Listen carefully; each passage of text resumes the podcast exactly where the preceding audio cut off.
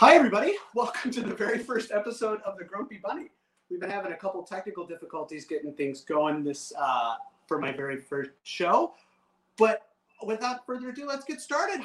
And hi, my name is Derek, and I'm going to be your host for the Grumpy Bunny. This is going to be a nice food and lifestyle show. We'll talk recipes and how to cook stuff and everything that has to do with being around the house, but for the most part, right now, food. I'd like to go ahead and thank iLogic uh, Media for giving me a chance to have this podcast. And I definitely want to thank my executive producer, Johnny Danger, for handling all of the things that happen behind the scenes. Without him, I don't think we could have this podcast. So, without let's get started on that. This this episode, our very first episode. So, if I fumble a little bit, please excuse me. Is going to be with our my favorite chicken enchilada casserole. It's a family dish that I have known for my entire life. I have made it for years. It's my favorite. And my other favorite is going to be our granola, which we'll make a little bit later. Super easy, super, super easy. I mean, stupid easy. So let's get started with our chicken enchilada casserole. Uh, you hopefully, as we're going to start with shredded chicken, I've gone ahead and I did cook off the chicken ahead of time and then I shredded it. You don't have to do that if you don't want. As a matter of fact, I have something to show you. You can just as easily use a rotisserie chicken that you grab from the store. Just take the time, make sure it gets down to a, refrigerator temperature before you take it off the bone. It works just as well. But for the purposes of this recipe, I'm going to go ahead and use this shredded chicken right here. So I've got about one and a half to two pounds of chicken breast. And with that, I'm going to go ahead and add black olives, two ounces of black olives. You can get them in small cans, diced or sliced, doesn't matter. And then two ounces of green chilies. I like a mild green chili. I'm not a big fan of spicy food. They give me a little bit of heartburn. But if you do like spicy food, you can use things like the sliced jalapenos just as well. You just want to make sure that if you're getting them from a can, include a little bit of the juice into the dish. You're, uh, using uh, cooked chicken means that it's going to be a little bit drier. So you kind of want to take what moisture you can, especially if it's going to be the juice of something like the chilies, which will provide even more heat and flavor. So I'm going to go ahead and give that a little bit of a mix up here. My gosh, it smells good. Hope everybody's having a good day today. I know that I am having a good day, and I uh, an interesting day. This is this is fun, right? So I have that mixed up just a little bit, and I'm going to add two ounces of sour cream. And then I'm also going to add some cream cheese. Let's put a little bit of that in there. About like that. And then some of this cream cheese here. Fun fact on cream cheese, it also works like butter. So the ounces will be right here on the side. I'm just going to cut this portion off right here. Toss that in there. I'm to make sure that I mix this in really well before I go further. Definitely don't want to have any clumps of the sour cream, and I don't want to have any chunks of cream cheese. I do need that creaminess to be kind of mixed throughout, so I'll give it a good smash in here. Also helps too if you haven't really broken the chicken down as much as you'd like. When you're mixing everything in here, it kind of gets it all, you know, you've had a bad day or you're just a little angry, and you just want to smash things down a little bit. That, you know, it's fine. Get out, you know, Mike, get out that aggression, right? So perfect. So now that I have that mixed in here just like that, I'm gonna go ahead and add my seasonings. I'm gonna start first with chili powder. I'm gonna use about three quarters of a teaspoon. Fun fact, the teaspoon is actually a teaspoon, not a tablespoon. You just toss that right in here. If this is something that you are a big fan of spice, you can always add a little bit more or a little bit less. It's one of the reasons why I like to use in this recipe in general using the cooked chicken because it allows me to taste my dish before I am actually putting it all together. If I needs to be a little spicier or if I've gone a little too overboard, something like that, I can make the amends that I need to before I put it into the oven. So I'll take that in there, a little bit of pepper, some kosher salt a lot of salt. Like a lot, a lot of salt. Just put that over here. stir that in here. And I'll give that a taste. Not gonna lie, if you weren't here, I'd probably use my hands. Good. So, one thing that I love is ground cumin. Makes a lot of dishes a lot better. It wasn't on the ingredient list because this isn't how my mom wrote this recipe, and I want you to have the original, but I love just a touch. So I'm going to add probably about a half a, little less than a half a teaspoon in there. I'm going to mix that up. It brings a nice kind of dark, earthy flavors to this, which is one of the things that I really like. Almost a smoky kind of. Good to go. So a couple of things before we go on. If you did use a rotisserie chicken, which is perfectly fine, I'd probably wait to add something like salt, pepper, cumin, or any of the uh, other than the chili powder until I've had a chance to taste the dish. There could be some seasonings that have cooked into the chicken itself, the rotisserie chicken at its time, and you definitely don't want to have over salted or over seasoned um, chicken as it's going in there. So that just just so you're aware. Like I said, if you are happening to use uh, make the grab that chicken from the store, which is perfectly fine. It's one of the things that I really like about this dish is that you can make it as difficult as you want, or you can make it as uh, easy as you want, going and using all fresh chilies and everything like that to using everything from a can. You know, one of the things that I, uh, my mom used to make this for was when people had uh, passed away, we would have, you know, passed off to families and we would always get just a little bit excited whenever we, uh, let's just move on from there. so I've got all my seasonings in there, and I'm going to grab my cheese. You'll notice if you had the recipe book, and actually, we should probably step back. Hopefully, you've preheated your oven to 375 degrees. If you haven't, you might want to go ahead and do that now. So now we're back to the cheese portion. I'm gonna. I have a nice big thing of cheese here. Uh, you'll see in the recipe and in the instructions for that recipe, I said to portion out those cheese into four different portions. You want to have eight ounces of cheese total, but in two ounce portions. I roughly use about one handful here, is about two ounces. But if you want to measure that out, that's perfectly fine. I'm also going ahead and putting in this cheese at the very last instant. I'm going to mix it into the uh, into this mixture, but I'm not trying to blend it into and kind of lose the cheese into the chicken mixture. So if you're listening, it, you'll see that the chicken and the or, and the cheese mixture kind of just stay together but see separate. If you can see, you'll see how it's just kind of on the top. Not you know, it's all mixed through, but not mixed in. All right. So I'm also going to take a look. It looks like right here that I have a pretty good moisture content in my chicken. You may need to add a little bit more, some chicken broth, a touch of water if you need be, to make sure that the chicken mixture itself has enough moisture when you get, so I bake it here. I'm just gonna make sure I have that all mixed in here, right? and I think I do.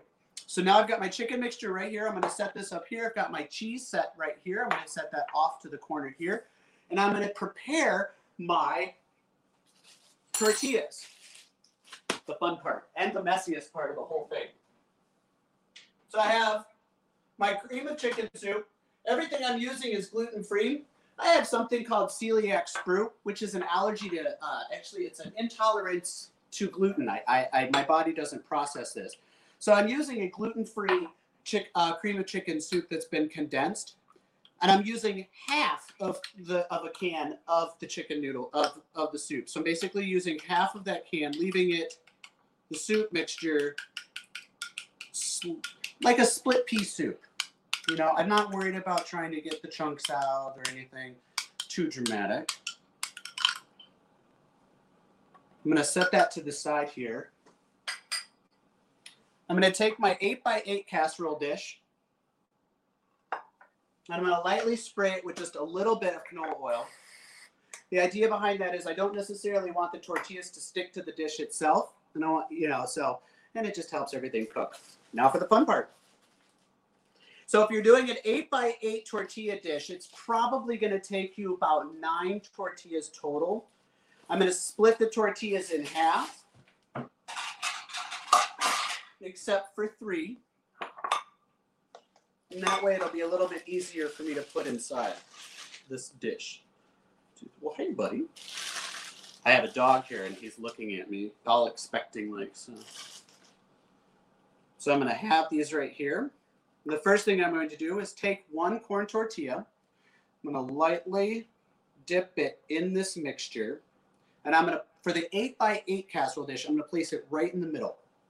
Then I'm going to take my pieces that I've halved, again, lightly dip those in here, and place these around the edge. I'm bringing the tortilla edges of the tortilla around the edge up just a touch. I would say probably about a little less than a quarter of the way. And the reason why I'm splitting these tortillas up is that I'll, I do want to make sure that I have pretty good coverage across the bottom of my pan, but I don't want to have, you know, large overlapping pieces of tortilla. Just kind of makes for quite a starchy meal here. So almost looks like a little flower. Oh. So as you can see, I have the bottom completely covered, a little bit up to the top here.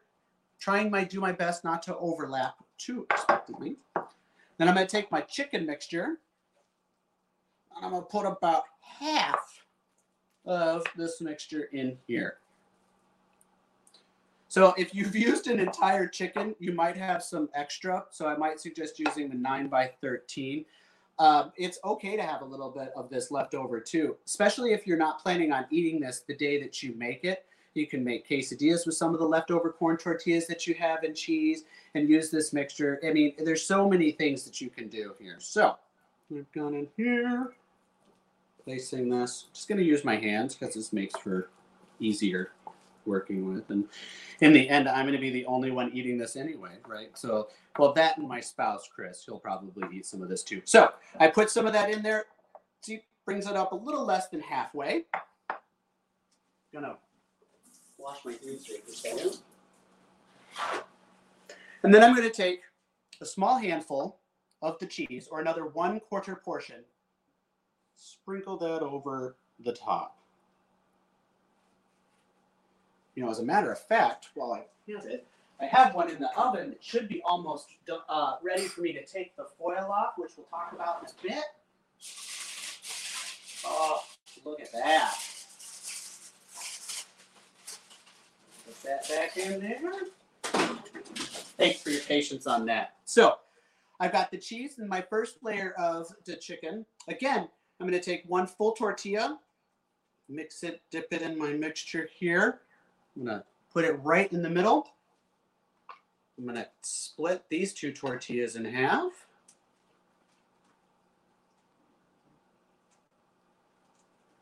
Again, placing them around the edges. So I'm not necessarily trying to get these to come up around. I just kind of want to make sure I'm making a nice little shelf for my next layer here.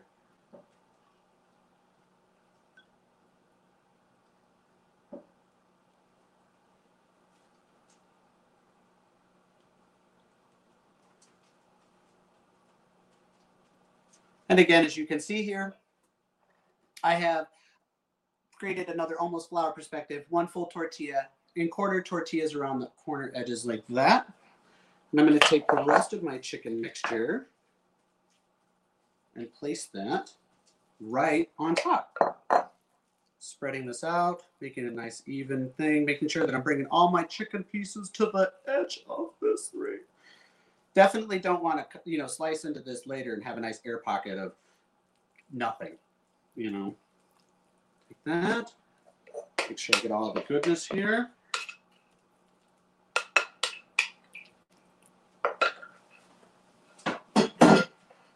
And then for my final, I'm going to make one top layer using again one whole tortilla, quickly dipping.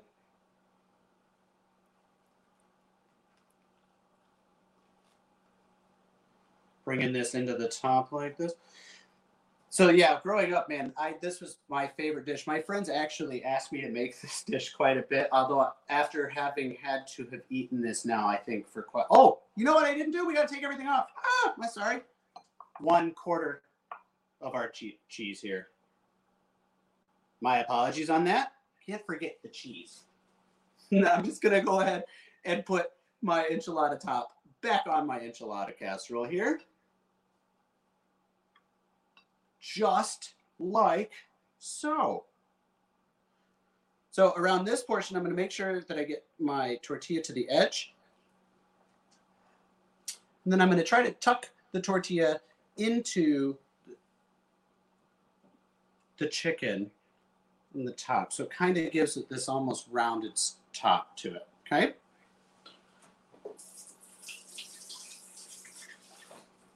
And then I'm going to take the last quarter of cheese that I have, sprinkle that over the top.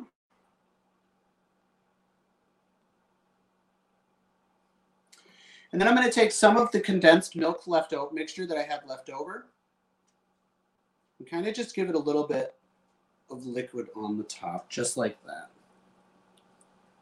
that. Okay? Pretty easy, right? The last thing that we need to do is wrap it in aluminum foil.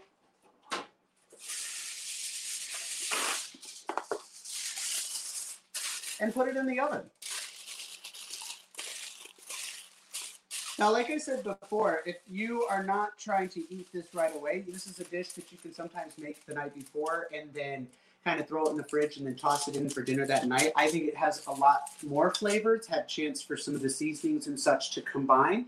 But you can most definitely toss it straight into the oven from the uh, from when you're finished with that.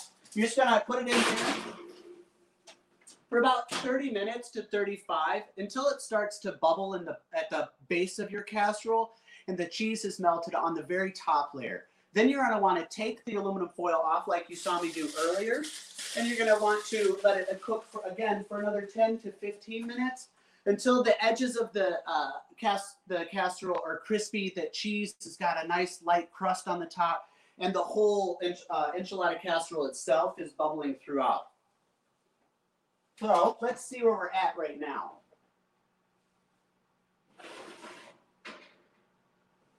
Through the wonders of television, or not tell, through the wonders of not television, this is not quite done yet. So we're going to continue to let this cook as I go through some of my other uh, stuff. We'll clean up. Some of the substitutions that you can totally use with this, if you want to use a dairy-free cheese, that's perfectly fine. I would make sure that you're using something that has a lower oil content so that you don't necessarily want the anything to separate while you're putting it in the oven. You can also, like I said before, substitute um, uh, hotter spices for this. You don't have to use the chili powder, but I kind of wanted to pay uh, respects to the recipe as it was when we first had it. So I'm going to go ahead and pull this out, even though it's not done, so you can see what it looks like.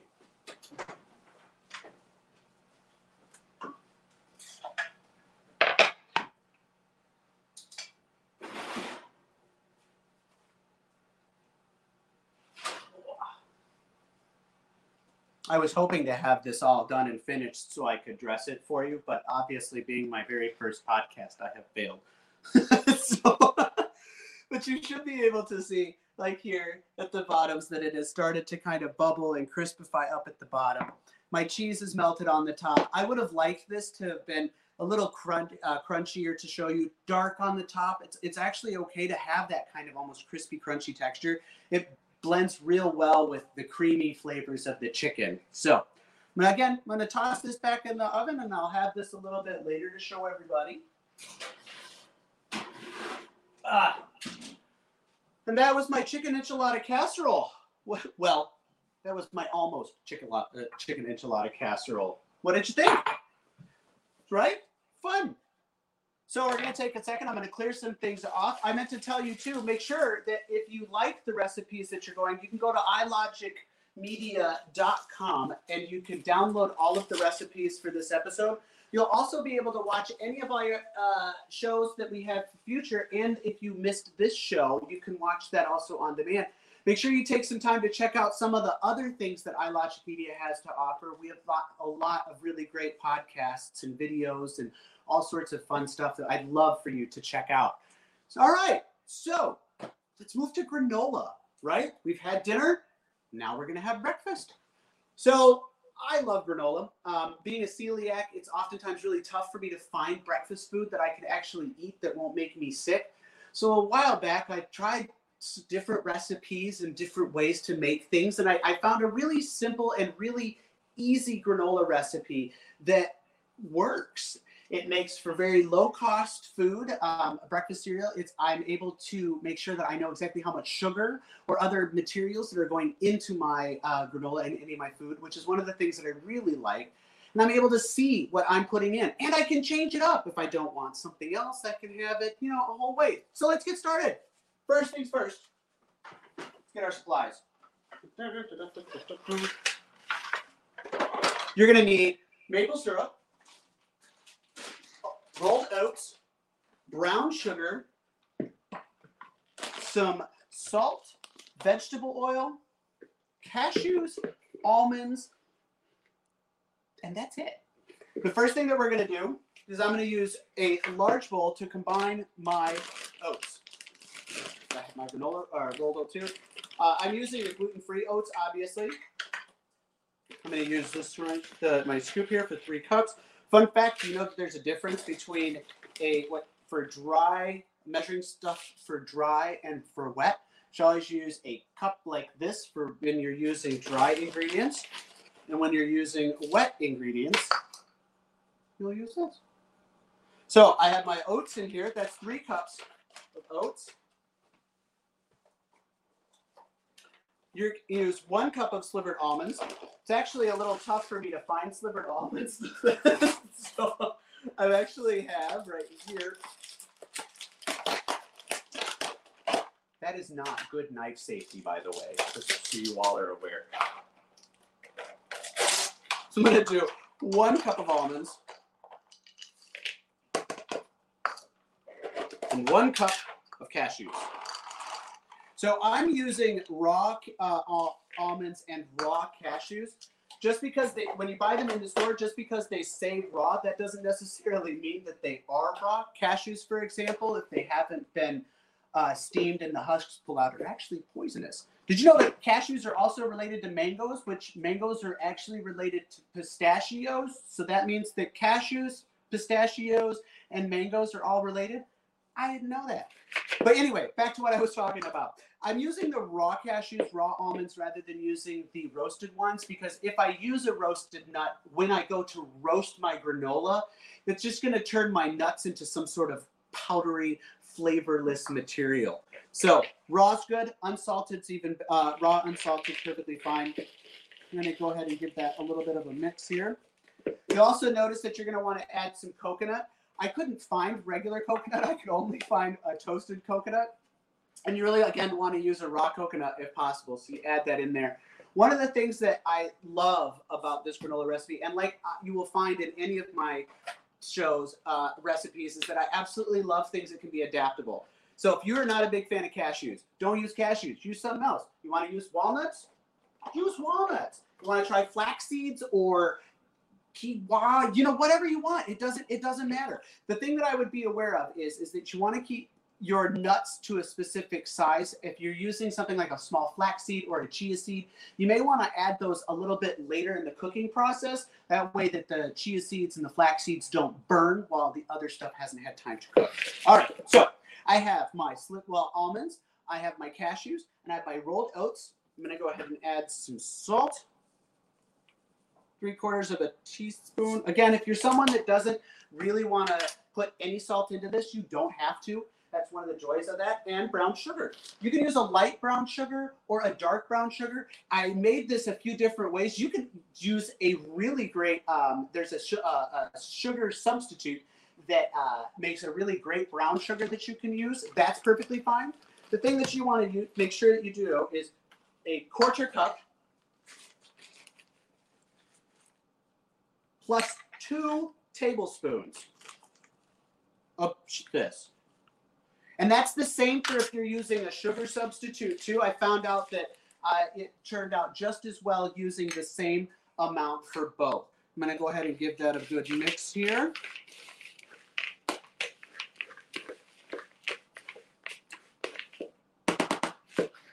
Now, in a separate container, now I'm just to use this liquid one right here, but you don't want to necessarily do these ingredients separately. You want to put the liquid in with the dry at the same time.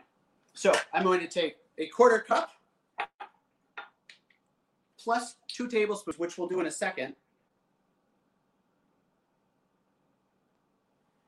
and then a quarter cup of vegetable oil. I'm going to use an olive oil. You can use a sunflower oil, um, you, uh, canola oil. It, that, that doesn't matter. You definitely want to make sure that it is a oil that is good for both roasting and baking. Um, and you know, a peanut oil. eh. So again, I'm doing a little, a quarter of a cup of vegetable oil, which is going to bring in this container to a half a cup. And then again, I go, I go through so many spoons. Two tablespoons of maple syrup. I did try this recipe using honey instead of the maple syrup. I found that it made a different consistency. It was okay. You may want to use a little bit less honey and you have to use a little bit more vegetable oil. And at that point, if you're just using a good grade A honey, that works just as well. Okay, so I've got my dry ingredients here, and I have my wet ingredients here. I'm gonna. There's you notice that like on the recipe, if you downloaded it from iLogic Media and in the Grumpy Bunny portion of the uh, podcast area, you'll see that I didn't add spices to that. I, I left that intentionally open for you. Some people may not like cinnamon. You may be a fan of different flavors. Try them, use them. My two particular favorites are allspice and nutmeg. I know I'm a weirdo when I just put just a little bit in. I will tell you when it comes to uh, flavoring your granola, less is more. You can always add more later on or something like that, but man, I'll tell you, add a little bit too much allspice and you can't take that back. Whew. I'm gonna go ahead and mix that in here like so.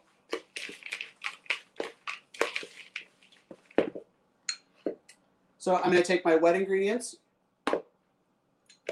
mix that in together. I'm going to keep mixing this until all of this mixture has the same even coating. I don't want to have parts of my oatmeal, uh, the oats that aren't covered in this. I don't want to have, you know, a chunk of this, you know, stuck somewhere caramelizing into, you know, gosh knows what. So when I'm finished mixing this, every single piece will have a nice shiny texture to it. See that color on it? You'll see that it's still falling apart. You know, it's not super wet. But you can tell. You know, it's like it went tanning. You know, went to the beach. It's got it all. The beach. I don't know where you are, but it is 11 degrees outside today. And oh, what I would not give for some beach. Oh, you know, yeah, some warmth. Oh, all right. Back to our granola. So here's my granola mixture here. I have a pan. I'm going to take some parchment paper.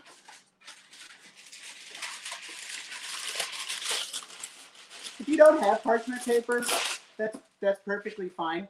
You can use um, you can just lightly spray down the a, a cookie sheet, or even better, if you are going to use sheet pans, um, use a um, a non-stick sheet pan. You're perfectly fine. I just kind of like using the parchment paper because it's less of a mess later on. So I'm gonna spread this here. You may need two sheet pans for this, depending on how you like your granola. I kind of like a crunchier granola, so I will am going to leave my layer a little bit thicker than normal. So it should look like that, right? Be nice shiny texture on there. I'll get all this stuff in here. And then I'm going to toss it in the oven at 250 degrees.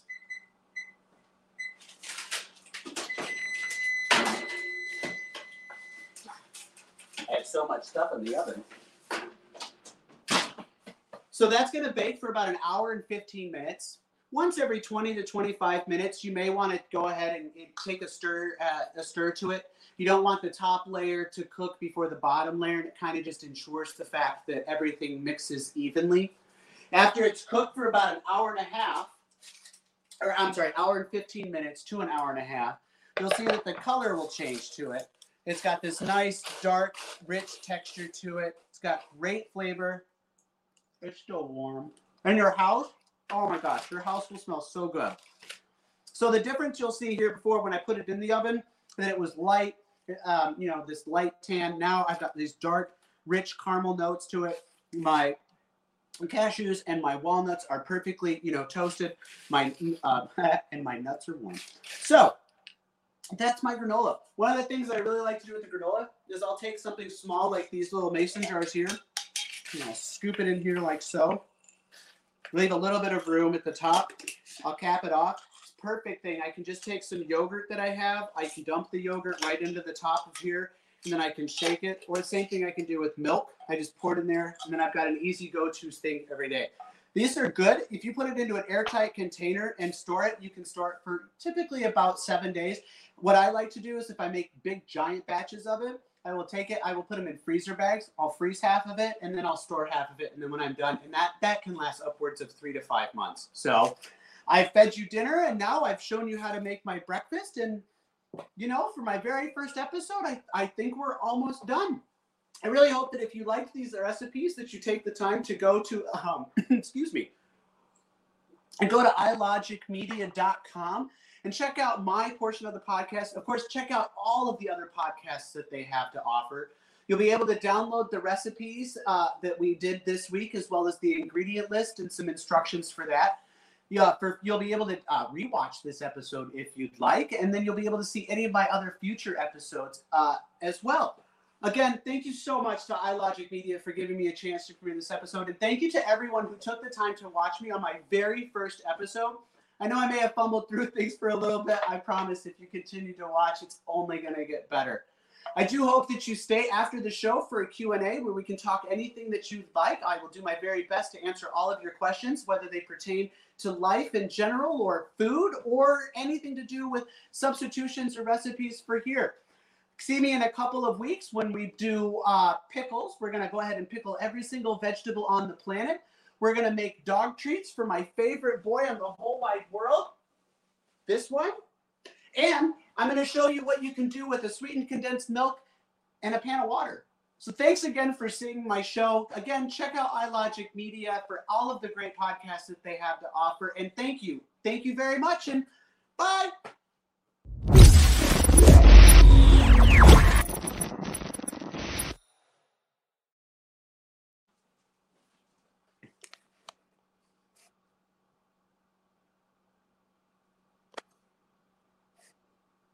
Do we have questions?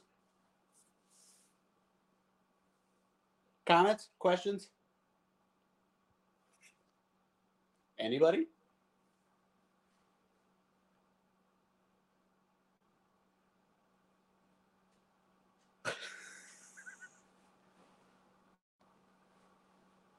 All right, everyone. Well, thank you so much. I'm going to go ahead and turn off one of my cameras here.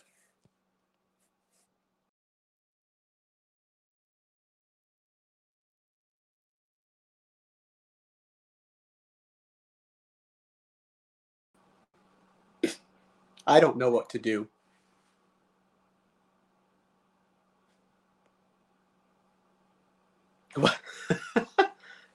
Thanks a lot, everybody.